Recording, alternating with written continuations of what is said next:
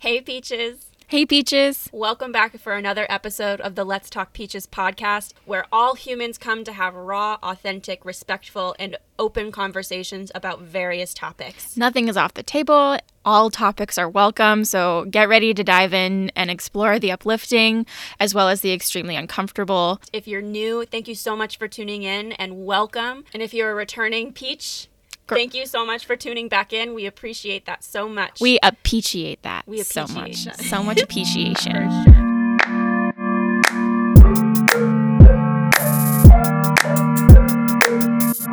Hey, Peaches. Hey, Peaches. Welcome back. Happy Monday. Hope you're enjoying your commute to work or to the living room or real clean if you're cleaning the house. Mm-hmm. Enjoying the more- November. and- Welcome to November, right? Ooh, yeah. We got ourselves a fall ish flower. It's like, it's more like a succulent. Is it not? It's got that vibe, that succulent vibe. Yeah. When we were walking out, I saw a more folly flower. We named we named her Millie. Did I- we name her Millie? Well, I thought we I thought sh- we named her Joan. I no, okay, yeah. Let's go with Joan. We called her Joan, and we love her a lot. She's sitting in the window. second guessed her on your way out of the hospital. We were at Stop and Shop, Might as well be the like where she was born. I suppose. but mm, I did for a second, but I think she looks great up there. We have her in the windowsill. She's uh giving us some greenery, you know. She's not plastic. She's real, authentic. So that's good. How was your day? How was your week? How was my day? How was my week? My day has been fine. We are excited because our friend Jean Claude is coming over. Mm-hmm. He has been traveling, so we're gonna we're being super, super, super strict and Like on the ball. on the ball with the whole social, Social distancing thing. thing. Um, because as you all know, our health, our mom has got some health issues. Um, so we took the measuring tape outside, and we marked a ten feet to six to ten feet radius of like uh, where we can stand. of where we can sit. where it's safe. hmm And we're super excited to see him from a social distance correct distance. and uh, so I'm excited about that. We got some firewood because we're going to be sitting outside having a fire. Oh, actually, and I see some blue skies, which is good because it was raining. You. It Thank was you, raining. universe. Yeah, it was raining earlier. Um, but yeah, so we're very happy about that. Yeah. And super excited to see Jean Claude. He's from California and we went to high school together and he's awesome. And we're just so excited to see him because it's been a while. Mm-hmm. Actually, I don't remember the last time we saw him. Do you? I think the last was the last time we saw him when we when we went to San Diego. I feel like he's come home since then. But did we see him? I don't know. I don't think we've seen him since San Diego. Um, yeah. We've FaceTimed a, here and there, but for the most part, he FaceTimed us when we were in Paris for our birthday. Yeah. Crazy. It's crazy how time flies and it's crazy how you know, you go from seeing someone every day, In every school. weekday in high school and mm-hmm. spending so much time with the per- with people. Every weekday and like some some like a lot of the times, sometimes you know weekends on Saturday nights or mm-hmm. whatever. And we did like we did choir and we did plays together with Jean Claude. Mm-hmm. But with a lot of people, there's a lot of people out in the world or that we went to high school with, I should say, that we just we don't see.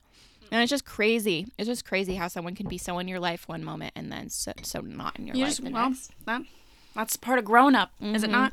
And it's not that. I mean, I don't know about all of the peaches in the world, but for me, and I think you, no matter how much time passes, we are able to like pick up where we left off. So I'm not as sad when people leave our radius. Mm-hmm. It, it's more of an opportunity to grow our friend pool, Our friend pool. our our fr- our like our our friends. Mm-hmm. Yeah, it's nice to have them close by, but they they keep leaving to go to the Sunshine State. Which we understand. We would much rather if they came to New York City instead. Yeah. Why you gotta steal my water? Because Why didn't you bring up your own? Why didn't you you, bring knew me we up were- some water? Because I was, my hands were full. I, t- I, I, oh God. You knew we were having hot sauce. You knew we were having hot sauce. Yeah. You knew. You knew when you were filling up your glass of water. I, was made you, I sip. made you your cauliflower gnocchi. I didn't ask. I just made it. I was like, if she doesn't want it, she can have it later. I made you your cauliflower gnocchi. I took I three plated. of your I water. plated your cauliflower gnocchi. I it hot sauced your pa- cauliflower I appreciate it. I do. I appreciate it. and now you're getting all up in my business, all up in my butthole, because I didn't pour you a glass of water on top of it. Well, I'm just saying, don't give me hot sauce and then not expect me to take a sip of your water. Get your own water. I'm fine now. My palate has cleansed. The dryness is settling. mm-hmm. Um, but yeah. Anywho, how's your day going? I don't know if we uh, would you say like copy paste sort of what I'm what I talked about. Yeah, you know, lately I've been feeling really like fatigued emotionally. Mm-hmm. Um, I think we all have. yeah, yeah. It's just been like I've just been finding it hard to get a little extra energy Mm-hmm. or like up to, and I and I'm sure a part of it is like we've been eating like shit. I think Oh yeah. so. Oh for sure. so I want that to never helps. no. So I want to get a little bit more on top of that and like treating my insides better. Uh and then but I mean we got that our package, you know, our package that we'll be sharing with our peaches Yeah, we at did some point. We did something exciting. We're still waiting on some things to. Mhm. We're still we're still finishing up this project, if you will. I think by the time I don't this know. comes this episode comes out, we'll be getting the final like delivery, if you will. Mm-hmm. Um but we're we're really excited to to share that with you guys. What would be a one word teaser? a one word teaser? Mm-hmm. Ooh. Mm, damn. Damn. Damn. Damn. Yeah. Okay. You? Um, vulnerable. Mhm. Damn and vulnerable. Damn, she vulnerable.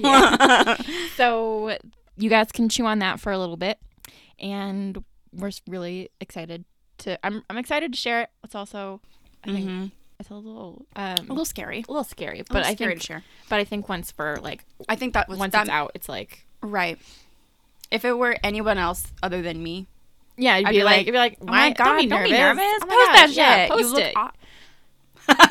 what? I almost said something. I almost gave it away. Uh, so I'm gonna shut up. yeah. So we're super. That's exciting. I Little feel good about it. Yeah. But anywho, so this week let's talk bold storytelling, and what we mean by that is we've been watching a lot of TV, haven't we all? And in some shows, I really commend and I think it's amazing that these shows are taking on really interesting and very important subject matter. And our guest, we're so excited. Her name We're is so so bl- lucky. so lucky, so honored. mm-hmm. Uh, her name is Nikita Hamilton, and she was has been a writer for some of these shows. She's written some episodes for The bold type. The Bold Type and A Million Little Things. And she also has her own series that she writes for, and she acts. She acts in some things, but She's a multi-trick pony, and she is really, really cool. Um, But so Nikita has written for, as we said, various mainstream shows, such as A Million Little Things and The Bold Type, both of which do embrace and showcase that subject matter that may be considered controversial, but also is super important for the world to see. And on her website, Nikita writes, This work is so much more than 30 minutes or an hour of laughter or tears or any other emotion in between. It's about the ripple effect that it can have throughout viewers' lives that may allow them to possibly understand themselves and or others just a little bit better. And that statement right there I mean, totally That's aw- encompasses I mean, I the mean- whole reason why we want to wanted to make this episode uh, contribute to this or we the, I just want to say it again. It's the ripple effect. right I don't know what's It's going on. about the ripple effect that it can have throughout viewers' lives that may allow them to possibly understand themselves and or others just a little bit better. I mean, that is just that that that statement right there is the whole reason why we wanted to do this Yeah. episode just in one one fell swoop. I think you can watch, and I, I think Freeform itself is doing a really good job. Uh, like the new ABC, I guess they've been but they've been Freeform for a little while, but with shows like Good Trouble, The Bold Type, um, I think Million Little Things is is still ABC, but they're It is because it was on um, the Bachelorette's Mm. um, queue up. They're taking on topics that are a little controversial, or not a little, honestly. Like they talk Like about politics, they take on racial issues, they take on suicide, suicide. which is a million little things. They tackle these issues from various points and perspectives.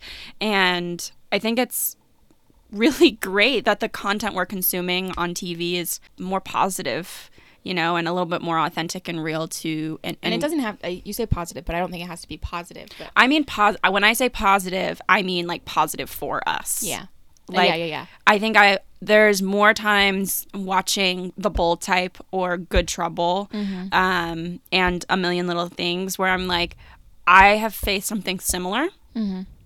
and I'm really glad that I got, and I'm really glad I got to watch these people kind of go through it. It feels, it feels real. I relate to it, and I and, and they don't sugarcoat it a lot of the times. I feel obviously it's dramatized for television mm-hmm. purposes. It is still TV, but it, it's not just like this fake reality or this dramatized version of what these issues are. I feel like they're it's real relatable content, which is awesome. But we'll talk more with Nikita about her thoughts on it. She's obviously way more entangled with those things, has a bit more of a professional professional deeper Understand. understanding hmm of what goes into writing them and all of the amazingness of it all. of it all. Mhm. So, as we said, super, super excited to have Nikita on and just like pick her brain about all of this. Yeah. And let us know. Let us know what TV shows do you think have that sort of bold storytelling going on. Yeah. For us, off the top of the he- off, off the top of our heads, I think of the bold type. I think of Good million little things and good trouble. I'm trying to think if there's any other ones that really talk about um, That, like make you feel. talk about those things. You know, it's not a TV show, but I think Honey Boy, the movie, Oh, really? Shia LaBeouf. You, you, you don't think so? I. It's a true think. story. I know. I mean, well, they talk about they talk about, um, Depression uh, and yeah, honest, like growing up in a and uh, alcoholic yeah. household. someone with uh, an, in a with household where there's addiction, where there's addiction and alcoholism and um, just like an unhealthy relationship, an unhealthy parent parental Yeah. Mm-hmm. relationship. Um, yeah, it doesn't have to be a TV show. yeah, It could I be a movie. I didn't find myself like really relating a lot to it. I think Mm-hmm. if you've ever been sad, you can relate to like there's a sad person on the screen. Mm-hmm. But I think uh, I know that Alma, the director, comes from a f- comes from a family of um, of alcoholic uh, alcohol alcoholism. So she was writing and directing from that viewpoint. Shia obviously was writing and and a part of it through and acting with that kind of in the back of his mind. Not probably, you know, very forward in the front of his mind. I'm sure. I love that movie. It's so great. Um, it just makes you feel and um, It's pretty, and it's beautiful. Mm-hmm. Yeah. But very cinematic. anyways, definitely let us know what shows move you and What shows have you learned from? Is there a show or a scene that what are you- important shows. that you watched and you had a opinion about that maybe it changed your opinion because it showed you a different viewpoint? Mm, I think that mm-hmm. would be interesting. Mm-hmm. I feel like I've um, felt that way a lot with um, Good Trouble, but the, and and I th- also think it's a Good Trouble is a spin-off or an extension of The Fosters. Yeah, hundred percent. So that's also a good show. It's a good place to start. But yeah, shall we uh shall we cue in Let's bring in Nikita. Okay, Peaches. Okay, BRB. Yeah.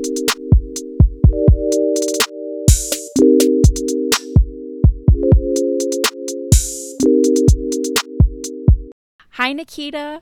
Hi. Thank Um, you so much for taking some time to chat with us. We've we've been we're super excited Mm-hmm. to have you on uh, and meet you. So first of all, big thank you. Uh, How did you and guys even find me? um, it was actually through Instagram. I was like searching through, um, what's the name of the actress? Um, like Aisha, or Uh, I should, yeah. yeah, I was searching through who who she follows, and I found you, and I was like, oh gosh, there she is. That's who Yeah. I'll ask. Funny. I'm gonna tell her. I'd Be like, Aisha, you're the reason they they found me. yeah, yeah. Some creative, um, some creative uh, cyber stalking, essentially. We like to start out by asking, like, what's up, Peach? How's Yeah. your day going? How's your week going? yeah, tell us a little What's bit. up? Let's get a gut check in. Um, it's good. Another week working, um, which can be tiring. Just the zoom of it all, Mhm. but overall good. Happy it's Saturday. Yeah. Oh, Yeah. Got to sleep in. Mhm. Um, yeah, I'm like very ready for the election to be over. yeah. yeah. aren't we all? Aren't we all? It's kind of a stressful, just like, I'm ready for all of that to be over. yep, Um, yep, yep. Yeah, and I'm, but I'm also like curious as to what November and December are going to bring us, Yep. just pandemic wise, and Yeah, yeah, yeah. fatigue, and the numbers are rising, and I live far from my family, and all of those things. So, um, yeah, a lot of thoughts ran through my head this week, basically. Yeah, Yeah. I feel like we're all just kind of like on the cusp of something that's going to happen, like you said, in November and December. Yeah. And so we feel ya. Yeah. Long story short. yeah. But, uh, anywho. So I guess a good place to start would be can you tell us a little bit about yourself Yeah. and like your experience, How experience, you got into writing what and you do, and all of that you do a little acting and Yeah, um, I came to TV writing in a roundabout way, I would say. Um, I'm from Miami, Florida, mm, um, and then I went to college at Penn. Um, and came, I was one of those people who graduated and was like, I don't know what I'm going to do with my life. I'm really unsure. what did you go to school for? I did, uh, I double majored in psychology and communication. Yes. Yes. and so I I I knew I I'd always loved TV and film. Like I was the kid who like once I was watching something, you couldn't really like pull me away, Mhm. um, which is then why my mom banned TV watching during the week. But um, I I knew that coming out of college, I I knew that I really did. I was very interested in the connection between what representations of black women were on screen and how that affected how we were treated and perceived in in reality Mm, but a friend of mine who was doing her phd at the time at penn annenberg was like hey you have an interest in representation you have now a bachelor's in communication you could further study this. And at the time i was also really interested in photography and was thinking about trying to get an mfa in photography. And she was Mm. like you can do the phd have them kind of pay for your mfa classes kind of get both of the things you want. And so um, I was like, oh, that sounds like a great plan, especially since I'm not exactly sure what I want to do. mhm. And um, I ended up getting into both Annenberg's, Penn, and USC, and it just made more sense to be in LA if I was going to be looking at TV and film. So Mhm. Mhm. I moved across the country, which is something I'd never even really considered doing. Like I never pictured myself living on the West Coast or anything like that. Um, and started the PhD program at USC. And towards the end of, of the program, like after what we call qualifying exams, which is the step before you write your dissertation, um, it was pretty rough for me. And I, I kind of was like, okay, Nikita, you really need to ask yourself, like, is this what you want to do? Like, is academia the thing you want to do with the rest of your life? And I think going into it, I was just like, look, become a professor, teach until your grandchildren have gone to college for free. right, right, right. life was kind of the mindset I had. But really, because of that experience and really asking myself the question, I realized like, I don't want to teach about TV and film at the front of a classroom. Like, I want to make it, I want to Mm. help make it. And so I decided that I would try to get a job full time in the industry while writing my dissertation, which looking back on it was insane. Like I Yeah. was like, what was wrong? Why did you that was like a so thing? busy. um, yeah, right. Where I was like, I'll just go to work for eight to ten hours a day and then go home and write. Girls got to eat, I guess. You know. Yeah, definitely. well, yeah, well, you know, we do what we got to do. Yeah. And so, um, I, I, I finally got. Actually, it was very difficult for me to get a, a job because people would see PhD in progress on my resume and they were like, "Oh, she's too, she's too much experience," and I was like, "I don't have any experience in TV. like, I have experience in communication theory. Like, I can talk to you about, you know, stereotypes and like all these things, but this is Mm. this has nothing to do with."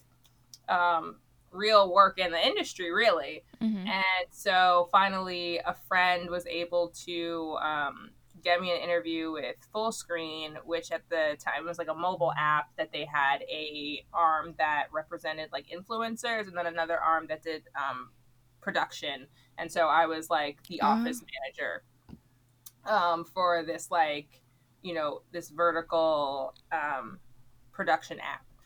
And uh, I had a couple weeks before um, the dean at USC, um, Varun Soni, who's delightful. He um, happened to have an agent at UTA, and um, we were together on a task force. Um, it was a diversity task force at USC at the time that was much needed, but I don't know really what happened with it now today. But he was someone who had gotten a PhD, had not a great experience in the States, actually finished his PhD in South Africa. Oh, wow. And understood me being someone who wanted to finish my degree but not be an academic. Mm-hmm. And um, because he had an agent, he was like, "Oh, do you want me to like connect you to her?" He was also friends with Courtney Lilly, who is now showrunner of both um, Blackish and Mixed-ish, but at the time was a writer on it. Um, and he's like, "Oh, do you want me to like introduce you?" And I was like, "Yes, I will talk to anyone mm-hmm. doing yeah.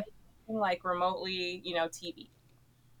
So met with Courtney Lilly, who was very kind and you know um, gave me great advice. And then I met with Lauren Fox, and um, who now I think is at CAA, but um, she was just really kind and helpful, and like read my first um, sample script and I was just like, if you could just keep an eye out, if like a job appears, yeah. like let me know.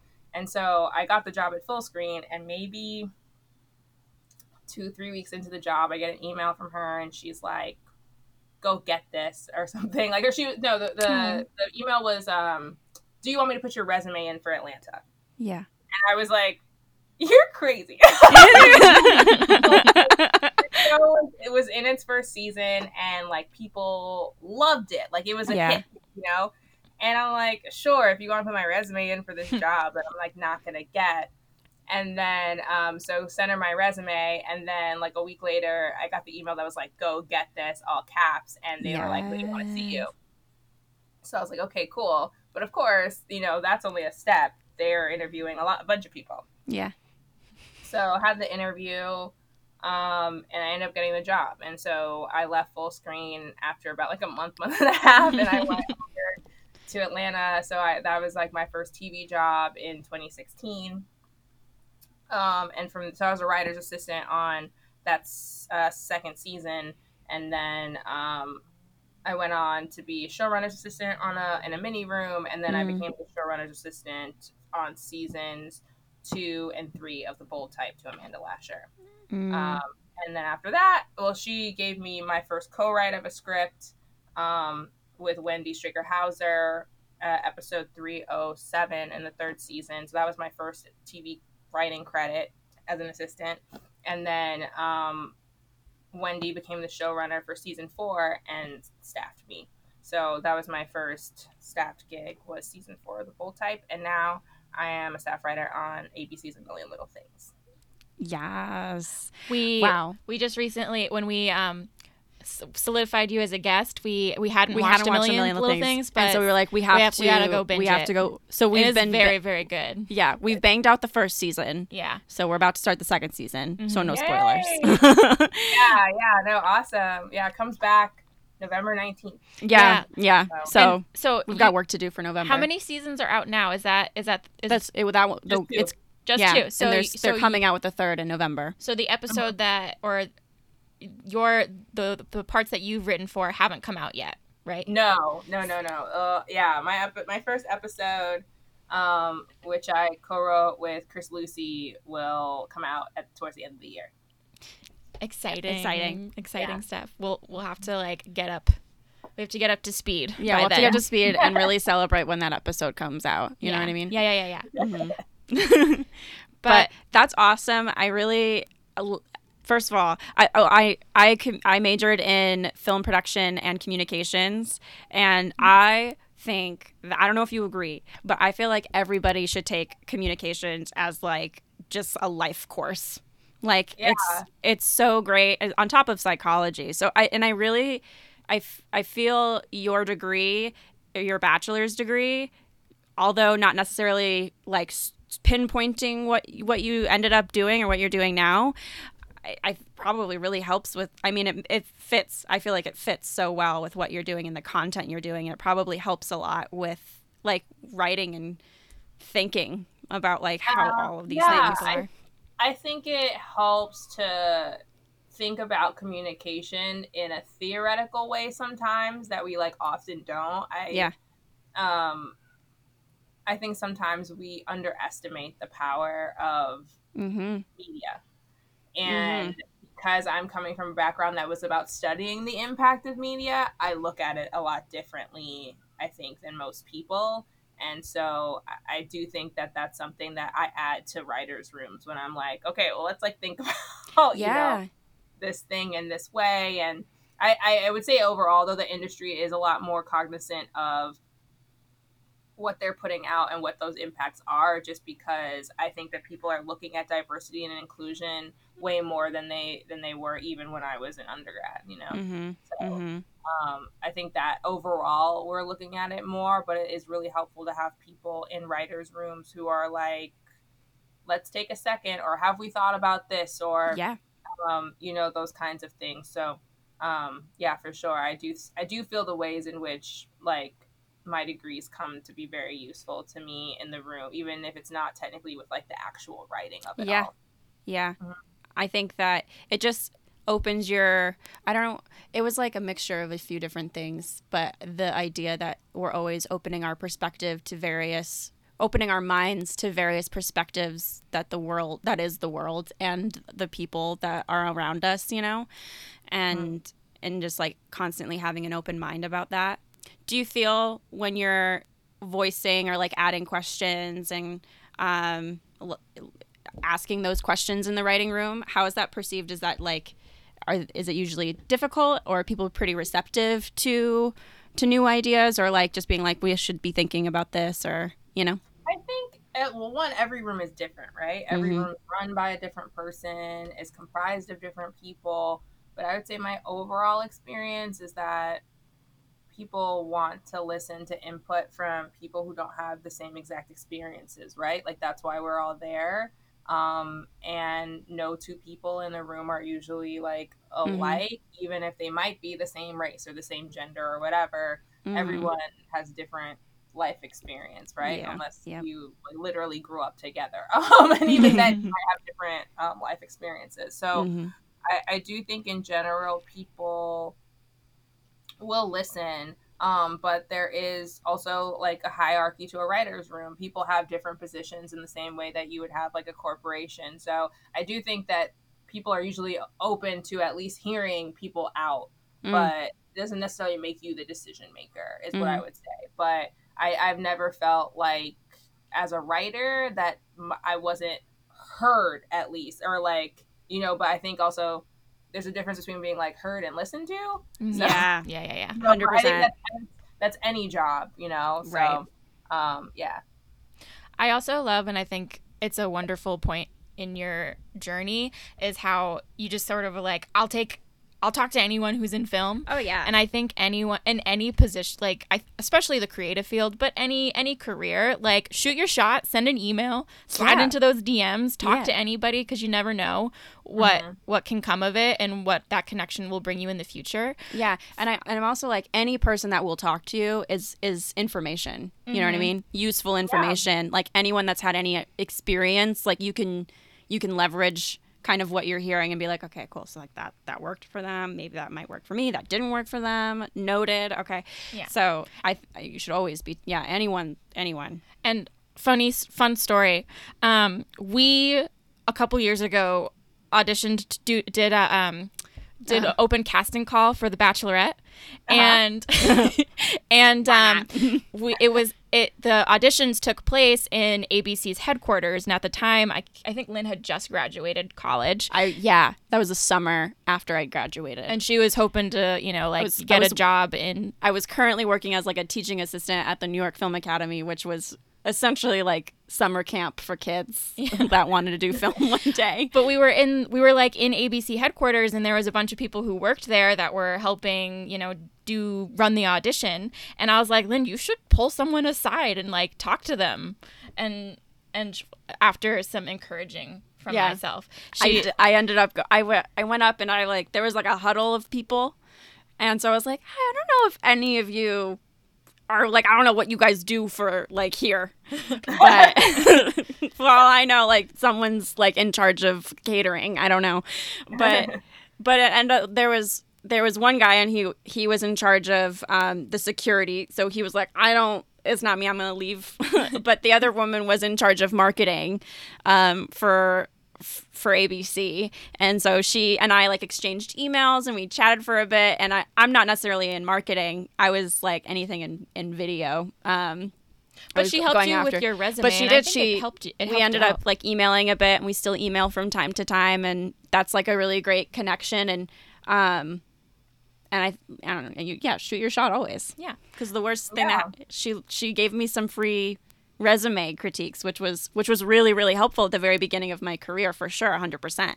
Um, and I ended up putting out that resume and like actually getting a bunch of interviews afterwards. So she really helped. She really helped me. That's great. Yeah. You never, I think you never really know how those things will work out. Even if it's like, like, let's say you DM, you DM me and I might not be able to like help you or whatever, but now your, your name is a name I recognize, right? Yeah. Mhm. Yep.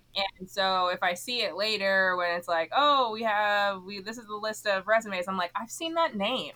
Mm, Like, how do I know that name? Like, even those things, I think you people underestimate. Um, hundred percent. easily to be forgotten. I'm not saying that it won't be, but I, I think that even those little interactions that you have, those small kindnesses, like I'm someone who remembers, like I have like elephant type memory. Mm, I was gonna say, are you good with names? I'm not great. I'm not great with names, but I'm very good with faces. Mm, Um, but I, I am someone who will like remember how someone treats like assistants, how someone treats like waiters, like all these things. Like I pay a lot of um, attention to, and I don't think there's ever a reason to be like rude or mean to to anyone. Yeah. like, unless they've done you a, a true slight. So Mhm. um, I I think like I kind of keep my eye out for that, and I think because I behave in that way where I'm like, there's no reason to be rude to anyone else. I've seen it come around for me mm, where I'll have someone like vouch for me off of like meeting me once. yeah. And That's I, awesome. I think, yeah, I think you have to kind of like have those things in mind. It would be, you know, of course, I want everyone to be genuinely like this, but like, Yeah. and we we often underestimate what even the smallest interactions can, you know, put into like fruition for what we want to do. Hundred percent. Mm-hmm. Totally Mhm. agree. I mean, you just want to, I don't know. Yeah, it be a good person and be kind to everyone around you. Um, there are no small parts, Yeah. and Paying it forward, all of the good things. Yeah. And there's just no. There's no. It's so easy. You know, at least in my opinion, it's so easy to be nice. like just I relax. think so. I think Yeah. it's pretty simple. Yeah. Um, it's pretty simple. simple. And I'm someone who, because I had people who were kind enough to take an hour out of their time for me, I feel the need to do that for others. Yeah. So um, I won't, I'm not saying I do it for every single person that contacts me, but if it's a friend of a friend, it could be someone I went to college with who we're not even necessarily friends, but if they're like, I have a friend who's interested in X, I'll talk to them for 30 minutes to an hour. Like, yeah. it's Yeah. skin off of my back. And back when we used to actually go to work. you know, back in 2019 when we would get in cars and go to work, I would use that hour drive usually at least once a week to talk to someone who is like interested in you know either writing or like transitioning from assistant to writer or transitioning from a whole different kind of job into writing and i was like this is no it doesn't take anything away from me to like do this you know Mm-hmm. Mm-hmm. so I was like, someone was kind enough to do it for me. Let me do it for others. Yeah. Yeah. I mean, I retweet that. I we're and also I would say what you're doing currently in this in this current situation, mm-hmm. we Podcast. appreciate like it because you know what I mean because it's God, we- we have big dreams for this podcast, but we're not quite. You know, we're still growing. we're still small. so we. I mean, I think that's awesome and. I also think like what you said is really important for other people to hear because I think a lot of people say like, oh, but like I, they they won't want to talk to me or they'll they'll be you know They'll say I'm- that no. they're too busy. A lot of- you know. And I think a lot like- of everybody that asks that a lot of people have been asking us, "How do you guys get your guests? Like, what do you do to get your guests?" Um, and we're like, "We just a- we just ask really We asked nicely. really nicely. we ask very nicely." Yeah, and a lot of people, a lot of people want to help or Yeah. like are down to make connections, and um, whatever. and it's been great. But yeah, shoot your shot. Moral of the story. You ladies did a great job. I was like, oh, they're in my DMs and my email. Oh yeah, yeah, yeah. Mm-hmm. we asked very nicely right. a few times. yeah. But anywho, so back to storytelling. Mhm. Um, why do you think it is? Why do you think why is relatable storytelling um, important today? I think it's important. I think it's always been important. I don't think there was a time at which relatable stories were unimportant. Yes, Mhm. people do like to escape. I am someone who was like a sci-fi junkie as like a kid. Mm. Like me and the sci-fi channel were like super tight. Um, What were some but- of what were some of the shows that you're like your mom had to pull you away from? Oh, that was when I was like really little. But Yeah, yeah, I, like sci-fi was but older. I used to love Mm. Farscape. Mm, I don't might know be that one. young to know Farscape, but like, uh, yeah. That and even when I got a little older, like Ware- Warehouse 13, and like just certain shows that I like. I like um world building. I like the idea that someone just creates something completely new, or that there's some kind of Mm. like hidden thing we don't know about. Because I also think that there, in reality, there are so many things that happen in our country that we never like know about. that um we were Yep. probably like saved from who knows how much of the time. Um, Mm, but I Mhm. think as far as like relatable storytelling, that we've always really loved that. I think most people want to be able to identify in some way, shape, or form with who they are seeing on screen. Um, the anti-hero is newer um for to me um like you know the breaking bads and the dexters and things like that like i remember when dexter came out what was that like 08 07 Yeah. something along along those lines and i was like am i kind of cheering for a serial killer like yeah, what yeah, like Yeah. what is happening and like for me that was kind of the a, a launch pad for more anti-heroes um which is always interesting and like kind of is a weird mind thing. Yes, yes.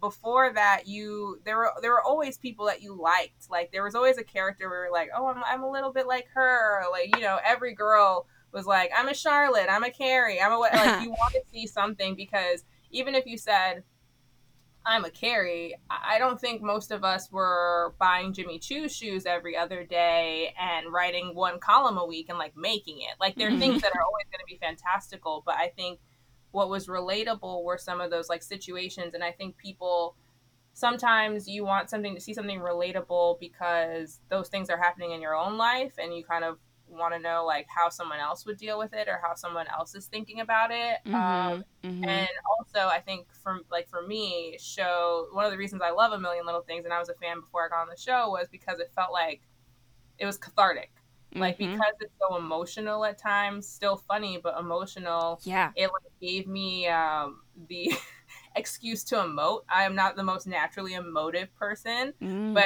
it's like, oh, what would I do in these situations? I'm like, okay, it's it's okay to cry at this scene happening to that person. That has nothing to do with me. Like, yeah. I- that you're you're, but it's because these are things that would that could happen to someone that you know, Mhm. and oftentimes these stories are born out of what people's real life experiences of Mhm. those people in the room. So I think we've always we've always liked things that we felt like related to us um, or were um, examples of things we wanted to achieve in real life. Like when I think about the Cosby show, like people wanted to be the Cosbys. Like we all have families um, and I'm sure there were situations with like the kids and like all that stuff that people related to, but it was also like, oh, this is a little bit aspirational. Mhm. Um, and, and and like I said, it's not to say you don't enjoy the show that's just like completely out there. Like when I see like clips of Dallas, I'm like, what in the world? But, like, I, like I, in middle school, I loved Passions. It was absurd everything that happened oh in my Passions. god. Escapist. You're like, oh, this little Mhm. town where like everyone's falling in love with everyone. You're like, this isn't real life, but like I enjoy it. You know, Right, right, right, right, right. So I, I think that we've always just had a mix of a whole bunch of of different things. Yeah. Do you, if you do you have any aspirations to work on like a more fantastical show? Uh, I would love to be like a part of something kind of sci-fi fantasy Yeah. one day, just to like exercise that's- those. Yeah. yeah. I was like, I feel like that is a whole other kit and caboodle. Like, Yeah, I would need to Flex- like write a sample like along those lines. But, like I, the magicians, obsessed. Have you seen oh no, we haven't seen that one. I've heard of that one though. The magicians. Like it's Mhm. on um it's on Netflix. You can you can watch Okay. it. It's kind of like grown up Harry Potter. Okay, okay, yeah, it gets a little it's a little Big- sexy. okay. Adult Harry Potter. Harry Potter. Oh, And yeah, you know, it's, it's like because they're they're at college. They're at a college for magicians. okay, copy, Mhm. copy. I like that. I went down that rabbit hole quickly. quickly. Yeah. But to kind of go back to to what you just said, um I especially like we said we kind of just we we're just coming off of like our middle million little things high, if you will. we're kind of like in the middle of it. But I think it's it, it's so the intricate intricateness of it's such heavy content, right? It's like heavy. Uh-huh. It's we just like where I'm talking about season one, like it's heavy but like funny, and you're Yeah. Mm-hmm. and it's like I remember our friend. We we told her we were talking about talking about the show and mm. about like because you know having you come on and we're like mm. have you ever watched it and she was like no like that that sounds like too sad i wouldn't want to like, watch no, but too I we're was like no but it's not it's not i mean obviously it's sad and it's an Yeah. emotional thing but it's not like it's not it doesn't keep you down It doesn't the whole time Yeah, but I but I think that's something that I really enjoy about shows with that kind of content because it kind of it kind of emulates real life in a sense. Like obviously it's mm-hmm. still TV, but like I think a lot of us in life are dealing with a lot. like past traumas, current traumas, um, but a lot of the times, you know, we find a way through it, and it's not, you know, there's there. It's okay to have, you know, it's okay to be sad, and then also you you move through it. There's happy there's happy times around the corner. There's happy times. There's like um, what's the funny one's name? What's the funny one's name? Gary. gary Har- Gary, Gary, Gary, like he's he just doesn't know how to not crack jokes. Like that's like Yeah. almost like a defense mechanism for him, or like a way to de- like deflect feelings or like not talk about it. So, which is a real thing. Like those people really exist, and you may be that person. You may know someone like that. But anyways, to wrap that thought up, is I I watch those shows and I'm like, this is so important. It makes me feel like I went to school or something. uh-huh. Like it makes me feel like I've been productive with my TV watching. If yeah, that, I if that makes I sense. I, you know, I'm a comedy writer. Like my, which is funny because I keep ending up on dramas, but I end up on dramas that have a lot of comedy. Yeah. Yes. Mhm. I think that the reason for that and why I can see myself having a career where like maybe I do end up on a straight up like half hour at some point, but I think the reason why I end up fitting in on these kinds of shows is because even I, I my comedy comes from real life, right? Mhm. Real life is pretty funny and Mhm. crazy. The pandemic, like overall, it's very sad. Don't get me wrong, but it's also like we're in a pandemic. Like this is what's slightly funny. Like I- like the for sure. underlying, Like how is this happening? How how have we lost this many people? And like yet people are gonna have a Halloween party or just like Yeah. you, you laugh to keep from crying kind of comedy. Yeah. yeah. And I I think because that's like how I look at it, drama is just intricately tied into how I do comedy because it's important to me for characters to have emotional through lines and emotional arcs because we as people that's how we like function, you Mm. know? You like you said you have the Gary who cracks the joke at the funeral. I'm the person who might crack a joke at a funeral. where like, this is so sad. I don't know what to do, like that kind of thing. So, I I think that's why um, for bold type it was like I'm I love quips. Like I love people coming back with like fast comebacks. That's super like millennial to do anyway, where it's like barely a breath between the next person talking type thing. And um, with a million little things like DJ Nash, who's the showrunner, he's a comedian. Mm. Like he's a, and I think that's why the show does such a good job kind of weaving in and out of those moments where you feel like oh my heart but also you like laugh a little bit so it kind of takes you like in and out of that and unlike you know like what i used to do was if i would watch handmaid's tale and then watch a Mm. good place to like counterbalance Oh it my gosh. um or i would watch this is us and then watch good place to like counterbalance it Mm. but I feel like with a million little things, you come out of it and you're like, oh, like you're like you. It Yeah. kind of it, it, it gets you back to equilibrium. I think within Yeah. the show pretty well. Mhm. Um, so I definitely think that is like a, a skill that that DJ has perfected. yeah. I loved it. You mentioned the good place. The good place is really funny. I really like the Good good. If there was a show, like someone asked me, they're like, if there was a show you could write on, like what show would it be? I was like, Good Place. It's over, but like it would be Yeah. Good Place. Like I Yeah. love that show that so much. I it kind thought of combines the two things that you were talking about like this like kind of fantastical thing that like may exist but doesn't exist or whatever and then also comedy and drama and yeah, and and it's and- like you you learned. Yeah, you were, exactly. You were in a philosophy class for yes yes, the Exa- ethics class. yeah Yeah. yeah yeah yeah, yeah. It was like you were in a philosophy slash ethics class. Yeah. You laughed.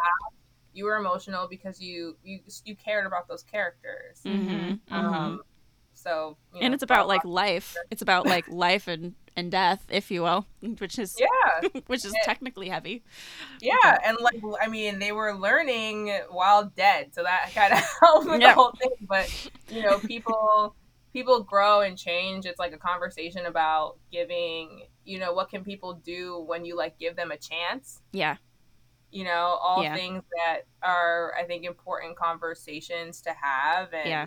For us to remember hmm And that typically, if someone, like people, especially when they're older, they are the way that they are for typically for a reason. And Mhm. like, we don't know what their history is like. We don't know what where they came from or if they are the person cracking a joke at the funeral i think some people could be like oh they don't care but like you don't know what's going on inside their mind or how they Yeah. function or who they are and i think that a lot of the shows that we're talking about are do a really great job at like helping us remember that and peeling Mhm. back layers to people. yeah i generally assume if someone's upset it has nothing to do with me Yeah. i'm like i'm like i don't think you're mad at me No. you might yeah. be you're gonna have to like outright tell me Mm, I yeah, just yeah, yeah. something else for sure. Yeah, yeah, Yeah. yeah. hmm What is it like? I'm like so bold type and a million little things. On a million little little on a million little things we have. I feel like suicide and cancer and like all of that is like super heavy. And then on the bold type, I they get into a lot of like things about race and politics, politics. and feminism stuff. Mhm. So what is Sexual it? Assault. Mm-hmm. also cancer Also, Also- cancer. Yep. And Yeah. so Mhm. and like so what is it like Tackling- working with those sorts of like, su- with heavier that sub, that subject matter? Like Yeah. how do you, how does how does that feel working with it? How do you prepare to like write those sorts of, about those things? yeah um i think what i appreciate is that the like with the writers i've worked with we we try to go in being sensitive to how different people have had different experiences right um and it is hard because you don't you i think as a writer especially me as a lower level writer I I want to my place of my best place of argument is to come from how do we tell this story best, Mhm. not what my necessarily personal experience was or like no we shouldn't do this because all black people everywhere don't do X. Like I can't, you know, those kind of sweeping statements aren't necessarily the most per, like persuading. Um, but if you say like this is how I think we can make the best story, Mm. that I think is always a good launch point. Um, and then I think we just like a lot of these stories just come from actual like real life experiences. When when I when Wendy and I wrote um, 307 mixed messages for bold type, that's when um, Kat, played by Aisha Dee, Mhm. um, and Tia, her campaign manager, get Mhm. racially profiled hmm and you know it was that's like an emotional scene especially for the character and like what she's experienced and how she's kind of come into her blackness through the show and, and things like Mhm. that and I- think for me i was like th- that's not my experience. Uh, Kat's experience of, is not my experience. Mm. Um, and you know, like I'm a first gen. My family's from Jamaica. Like I, I've experienced blackness in different ways than that character has. But I can, I can speak to what we've seen in the world and these experiences, and like what that would do to me, or like what my experiences where I feel like I'm experiencing racism have been and then we take that and we're like all right so now how would kat the character how would she react to this what would she do and i think the beautiful thing about having kat and tia both is that we were able to have these two black women who had very different outlooks on what to do with this situation Mm-hmm. which i think which i think exemplified kind of two of the major schools of thought about Yeah. this kind of thing right is it really helpful to give the name Permit Patty and all we're talking about is her, as opposed to talking about the kid who was trying to sell water or the people who were trying to do the barbecue. Like, what is the best course of action? Is this for me? Is this for us? like what it? So I think it just enabled us to have a conversation that was happening out in the world. And also, I think for going back to should t you know reflecting things that happen in reality. Sometimes it's really hard for people to think through things, especially like if you were stuck in the Kat mindset you might fundamentally not under have understood the Tia mindset until you saw her talking to Kat about it. Mm-hmm.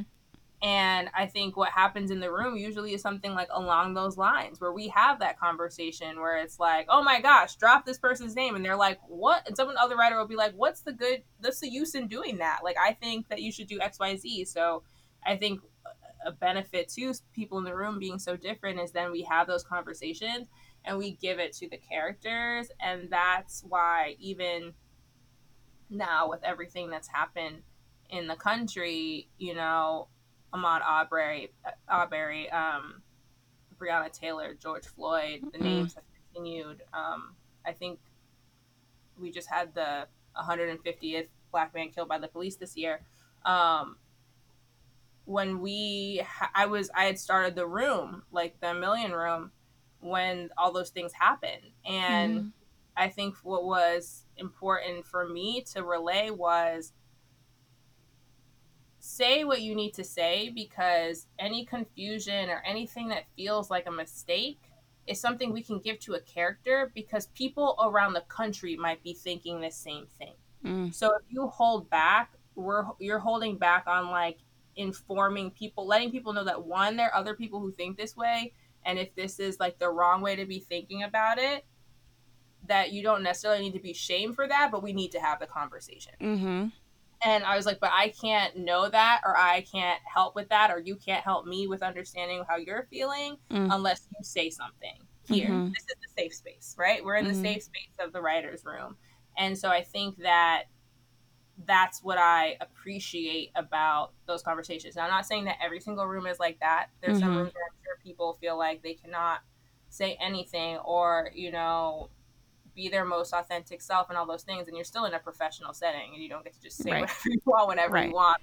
You know, like slam your fist down and, and walk out the room. But I, I do think that the kind of nice thing, one of the things I like about writers' rooms is like usually it's like there's a big conversation. It's a huge discussion um, about people who don't exist. Like that's the part of it that's really funny. Yeah.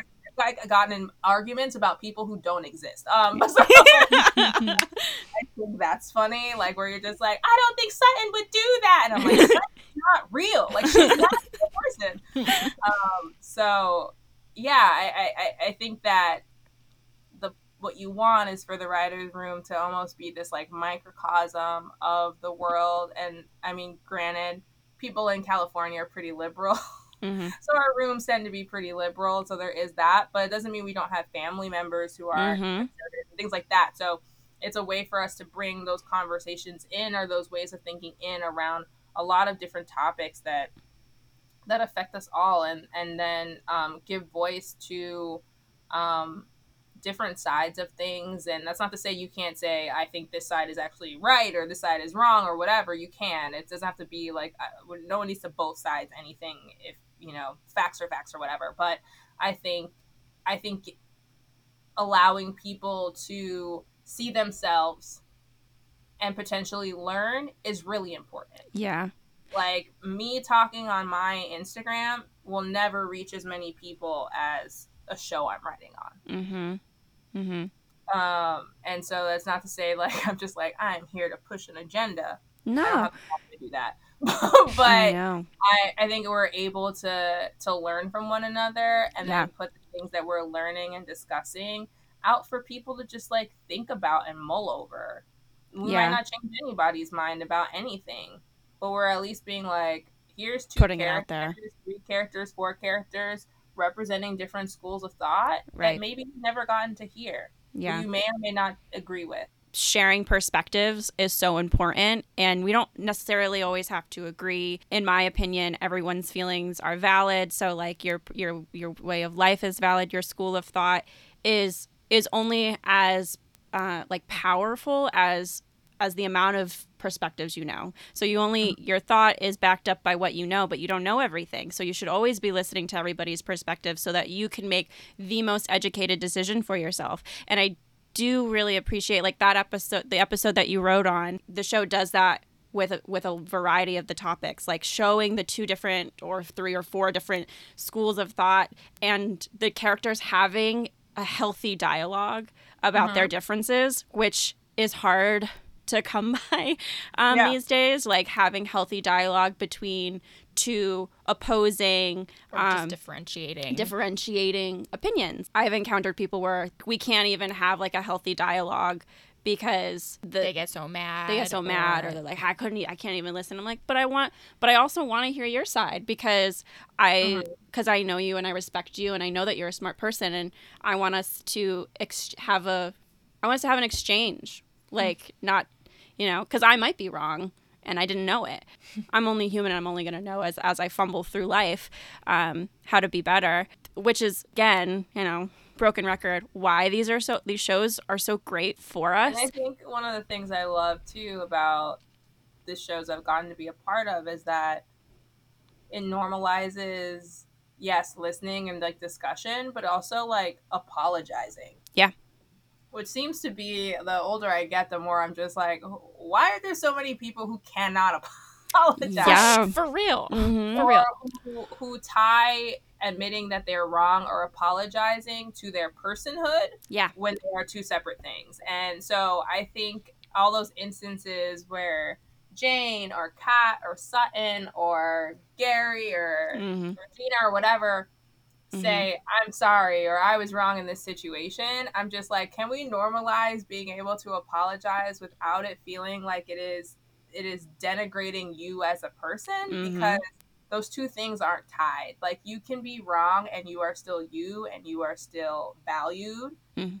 And um so I okay. appreciate that we have that happen, especially, you know, on Bold Type with the girls. They'll, you know, it's like, oh, I don't agree with this thing you said, or like, I can't believe this. And then, like, by the end, they're like, you know what? You were kind of right. And it's like, I was a little heavy handed with how I came Right. at you. And they're like, we're friends. We're. Yeah. Um, Yeah. So, you know, a nice little bow on it. And granted, in real life, it probably won't happen as quickly. It Right, happen Yeah. yes. Yeah. um, you know, I, I think that people seeing that, I hope also, Mhm. you know, s- six sinks in a little bit. Yeah. For sure. Yeah. I also love the idea of how, what we're seeing happen with our characters is sort of a version of what is actually happening in real life in the in the writers' room. Yeah. and I think that's that's really valuable because it's like real life and it's what you know real people are thinking, Mm-hmm. and it's also just like really interesting to think about. Just like what is happening on screen is like. Was in a- it's just, debated, like, a- have, a different like, reality yeah. of like what was happening in this Yeah, room with behind all the- of these other the the conversations. BTS. hmm Yeah, Um, that conversation we probably had. Like, we, amongst. Um, but yeah, and I think it's like it as as we've been saying, it's super important to hear all of the different all of the different sides of of an argument um, to be able to know where you're at pers- like at in a personal level.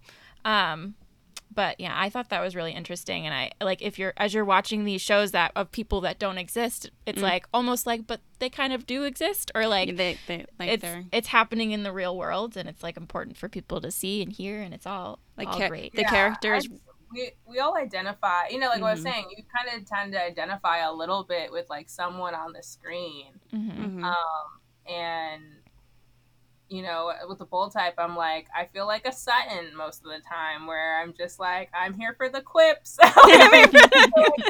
things, and like all about the clothes. And Yeah. I, I think with a million, I I'm like I'm like a mix of Catherine and Regina is what I feel like. Mm. But um, yeah, there's always pieces of them that you're like, oh, I'm a little bit like this, and what would I do in this situation? And we we ask ourselves the same thing, and and there's also you have to realize like, I am not Catherine. Mm. Like so, she would do just because I would do something one way doesn't mean necessarily I think she would. And if I'm going to make the argument for why she would do it, it needs to be based on who who we've created her Mhm. as. Mm-hmm. So that comes into play as well. I feel like uh, w- when we were watching the bold type, I was like, I feel as though I'm a Jane, but I wasn't like super excited about it because Jane kind of pisses me off the most. She's still a very talented person. yeah, yeah. She's a good friend. Like you know what Yeah. I mean? Not everyone like and not everyone has to be super likable all the time. So Yeah. that comes into play. Mhm. Um, and yeah, you know, they're like there are moments where you know, like Kat will storm into like a boardroom, and I'll you know I'll be like, "Girl, how do you have a job?" yeah, yeah, yeah, yeah, yeah, yeah. Oh, there are so many Also- moments on But I also love that she does that, and then she's like Mhm. so ballsy, and I'm like, oh my gosh, I wish that like me, like when I when I saw season one, like I wasn't on the show, so I didn't work Mhm. the show, and I was just like, I wish like I as like a black woman just like had this kind of like confidence to like Mhm. go do these things, you know.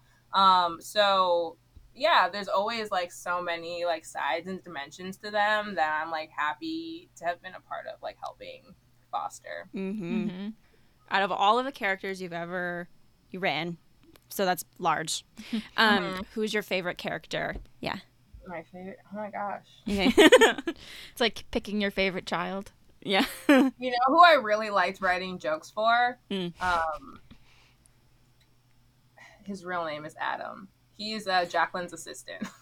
oh. Andrew. Andrew's so fun to write. Mm. Um, just He's- he's he just has like smart alecky like. oh my god, things. he's such an Him un. don't like each other. Um, so I I think like writing wise, him hi- um, Andrew and Sutton are really fun because they just Yeah. have really fun like dialogue. jokey, jokey Mhm. banter. Like I want like anywhere I could put in a joke, I wanted to, even when it was like shouldn't be um, for them. Yeah.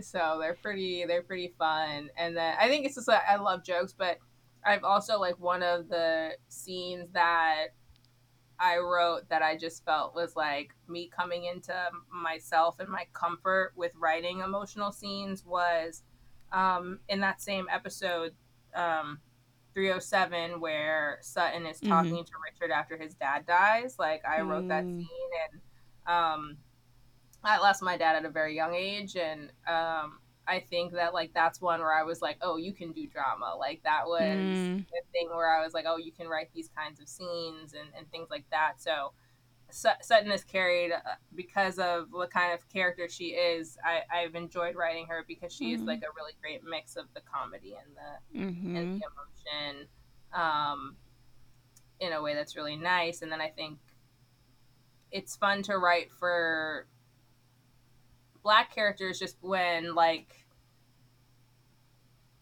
not that I love doing like race stuff. I don't want to put it that way, but it's like especially with Kat, she was like coming into her blackness in a way that was interesting to like think through Mhm. Mhm.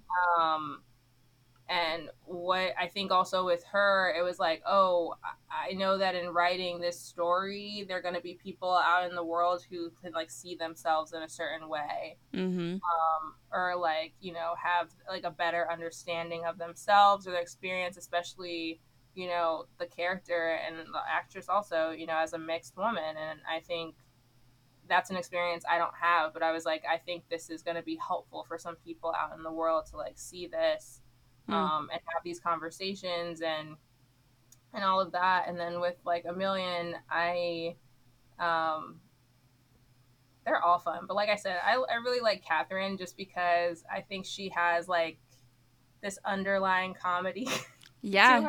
Her Yeah. that we don't get we only get to see like glimpses of Mhm. and i feel like she um makes me think of me in professional settings where it's like Mm-hmm. you got to be a little bit more buttoned up, but underneath it, you're like, I'm actually fun. Like, like I would, I would want to hang out with Catherine in college. Like, I think she was probably like really fun. Yeah. She's Well, so de- different to date than the lead of a band. I mean, You th- gotta she's be got to be a little fun. fun. That's She like, dated a rock, she got a rock star off of being in the audience. Yeah. You know what kind of pull you need to Right? have? yeah, yeah, yeah. Catherine's gotta- where it's at. Catherine is where it's at. She's got going on. Yeah, and she, and she's like a strong, she's like a strong female that like didn't take the shit, and she's like, I'm just like, I'm done. Like, no, I'm good. Yeah. You know, I, I think like all the women on the show though are pretty. that's like, true. I do what I, you know, like you can't tell me what to do, kind of Mm-hmm. women. I I love that about them. Yeah, they. I guess I didn't do a good job saying I have a favorite. I'm just like I like writing characters. Yeah. I mean, they're also different. Like, they all have their own. things that you like about them. yeah, yeah, yeah. Mhm. hmm Yeah. They're all important in different ways. What goes into sort of what goes in, what's the bare like the bones of building a character? Well, I well I can only speak for me writing like samples because I've I haven't been on a show from the very beginning. Mm-hmm. Um, but for me, I usually try to write them like kind of a bio.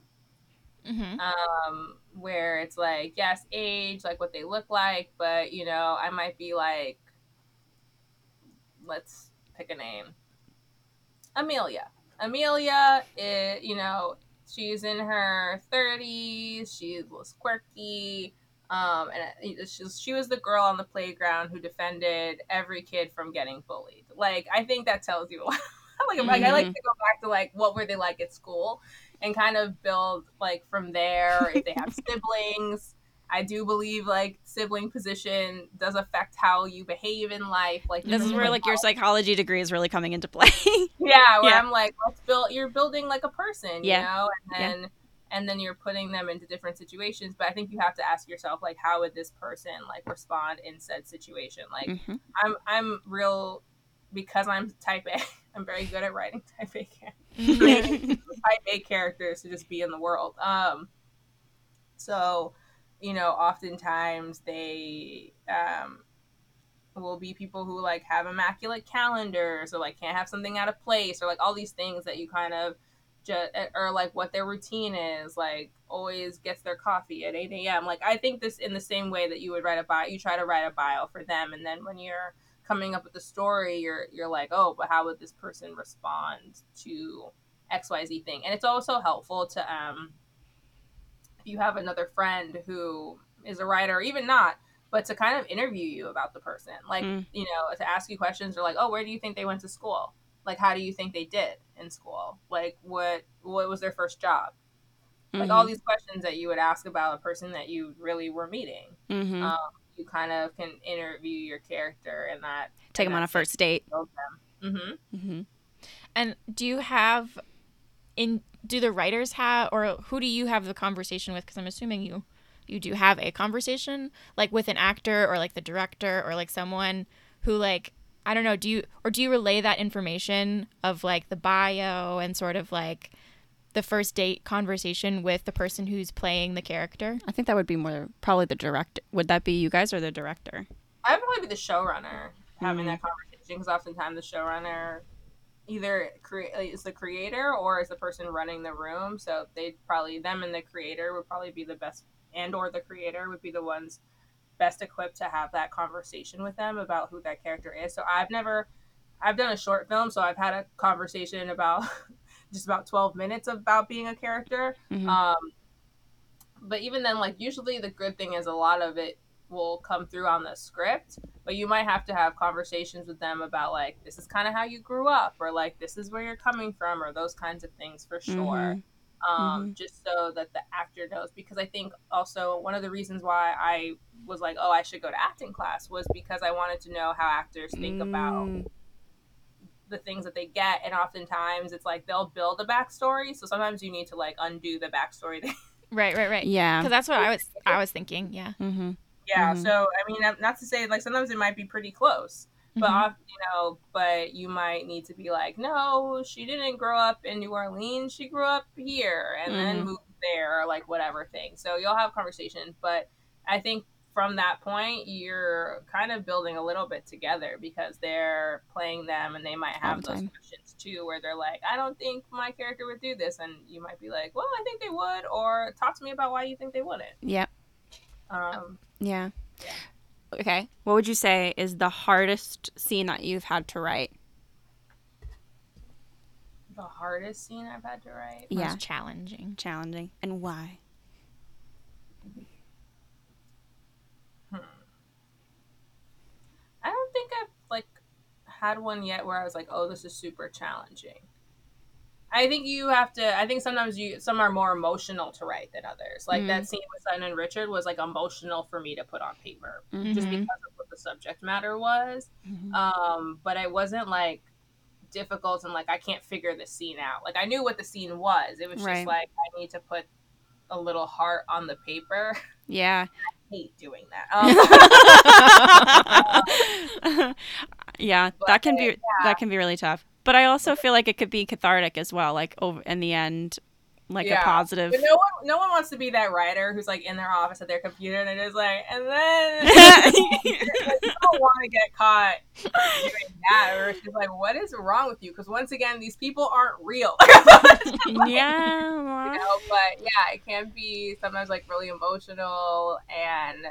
Um, I think you know you did a good job when someone else reads it and they get a little choked up, Yep. or even in pitching it, someone gets a little choked up, Ugh. which is always really funny. I, I like I'll pitch it like straight face, and then someone will be like, "That's really beautiful." I'm like, "What's wrong with you?" yeah, yeah. I feel like I'd be that person. I'd be. I mean, it, ma- it I'm makes people move- cry on their couch, but you guys are, you know, just You guys, are dealing with it in the office. So Yeah, I mean, yeah. it makes sense. yeah, yeah. I feel like there's there's gotta from time to time you have to like balance emotional and mental health with the content that you're writing. I was TAing a, a non-film majors film class my senior year of college and there was this one girl and she went full in and she wanted to make a, a short film. She did a docu on this family trauma. She was like i'm gonna cover this. She wrote it. She was having a hard time like shooting it and editing it I could imagine like sitting at a computer staring at this dark shit for like six hours at a time. That is not great and also not Yeah. productive. So make sure I was like, make sure you're taking time for yourself because this yeah, is like you I make sure you're in a good place to Yeah. do that. And I think like it's not necessarily what you don't have to pour out all your trauma for your job. Yeah. Mhm. You know, part of being a writer is also ha- being imaginative. Mhm. Mhm. it doesn't all necessarily need to come from a place of like this is what happened to me or it's like you know you can do the like what is there a world where this character had this happen you know or this Mhm. thing happened and sometimes you need to like consult someone else who has had that experience you know um so it doesn't all need to be like coming from that well of your own personal pain because i think it's also not super sustainable to do that all the time for Yeah. sure. hundred percent. What would you What do you uh, hope to see in in storytelling in the future? Um, I mean, I would just love for storytelling to become even more diverse, and and by that I mean more than just like, oh, we have people of different like races and sexualities um, on screen, um, but like they have they're dynamic characters that are Mm. like three dimensional as well. Um, because I think sometimes they're like, well, I made them the security guard, and I'm like, that's not that's not what we meant. Um, Yeah, so yeah, yeah. like you know having um them really have like dynamic roles is really important i was really excited to see that um uh ava duvernay and uh is co co-created a um a new show that's like gonna be about indigenous people and I was Mm. like, that's so amazing. Like, Mhm. I'm picturing like this all indigenous cast, like that's gonna like that hasn't been on TV, you know. Mhm. Um, so I just think that there's so many places to go with like how we tell stories and and making the world on screen look like the world in reality. Yeah. Um, and then also I think remembering that sometimes TV is the only way that people are being introduced to to certain people. Mhm. Yeah. You know, it's like, it, and that's what drew me to TV in the first place, right? Is that for some people, their first time seeing a black family was seeing the Co- the Cosby family, or their first time seeing black people at college, or like interacting with them in a way was like a different world or Yeah. whatever other show. And so, I think we we got to kind of keep that in mind, or even like a Degrassi for people who are, you Mm. know, I mean, yeah, when the Cosby Show was on, I was like really little.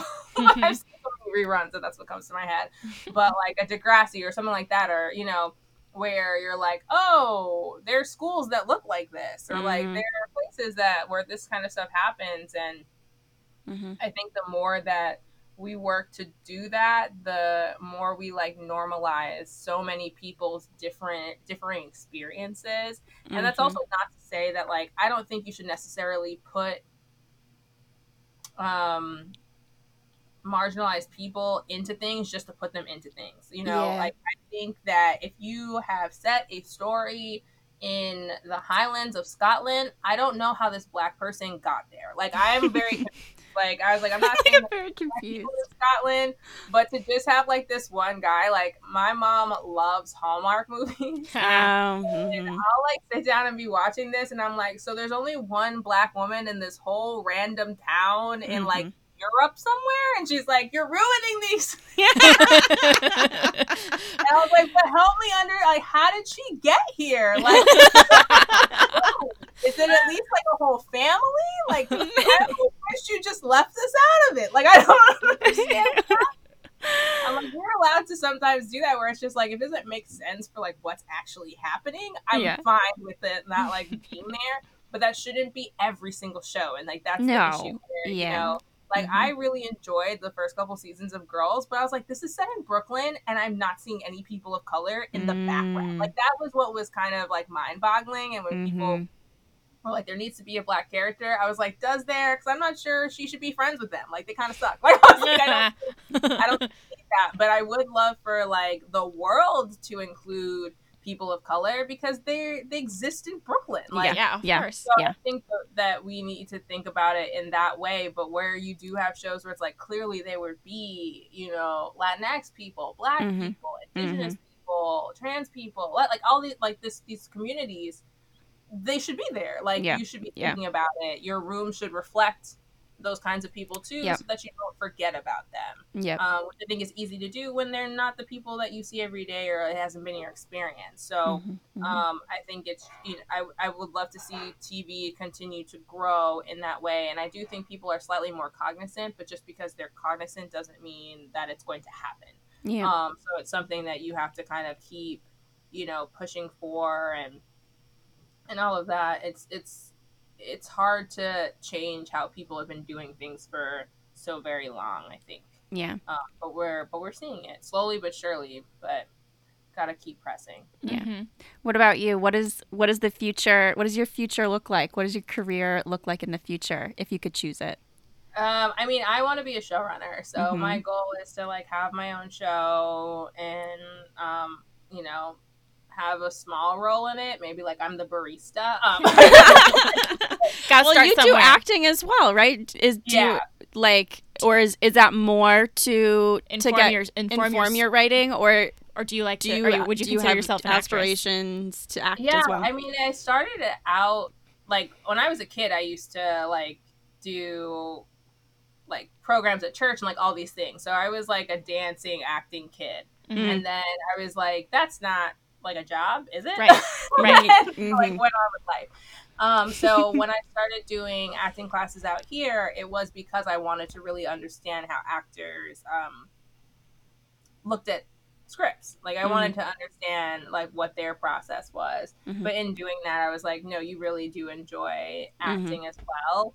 Um, I would say like the writing of it is the thing I'm most passionate about, but I do love performing. I do stand up comedy as well. So I love like those kinds of like interactions and, and people and all of that stuff. I, I do like that. So um, I would love to be someone who's like a Ashley Nicole Black or like a Natasha Rothwell, um, you know, A- Ashley Nicole Black was on Full Frontal with Samantha Bee, and then now she's on Black Lady Sketch Show, so she gets to write, she gets to act. Natasha Mm. Rothwell plays Kelly on Insecure, so she gets to write and she gets to act, but she doesn't have Mm. to be Issa. Like she, she gets to go home sometimes. So I really like the idea of like being a cool character, but it doesn't mean I need to be there for every single scene.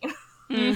Mhm. So Mhm. yeah, my, those are those are my aspirations. But yeah, I'm, ju- I'm just trying to climb the ladder and get to showrunner one day, and hopefully have like my own my own content out there. Well, Yeah. you seem to be on the Yeah, right you path. see, you seem to be on the right path. Trying, trying. I'm, like, I'm like, just stay employed. yeah.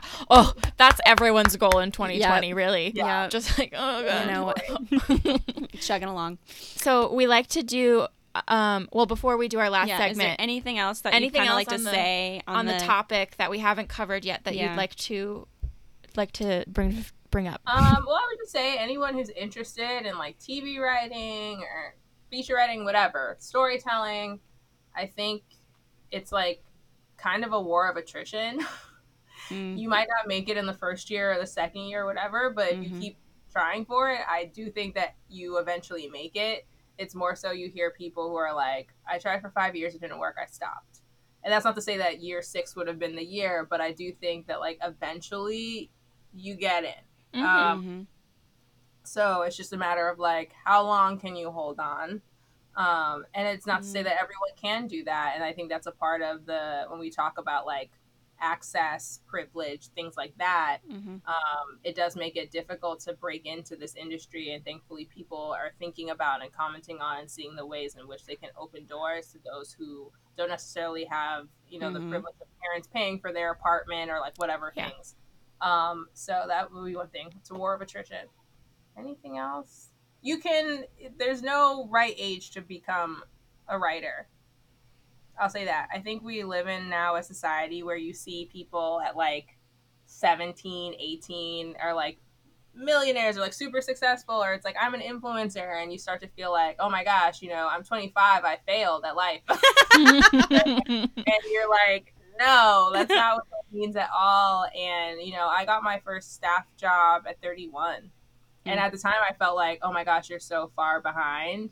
And it's not true. There's some people whose first staff job is at 40, 50, 60, whatever. Like, if this is a thing you want to do and it's what you're passionate about, start working in that direction and don't get distracted by you know people over here making it at younger ages like Mm. everyone's journey is their journey and i think it's sometimes really hard to remember that and it's something i have to tell myself too where you like see someone get something and i have to be i'm like your journey is your journey your journey is your journey Yeah. you know, trying to look forward, but it is true and so i would i would tell people to also remember that and if you you're passionate about something like try to figure out the way that you pursue it i'm not telling you to just quit your job and that's not, i'll never tell anybody just do that but I think that there are ways to like get to your dream and your age does not matter.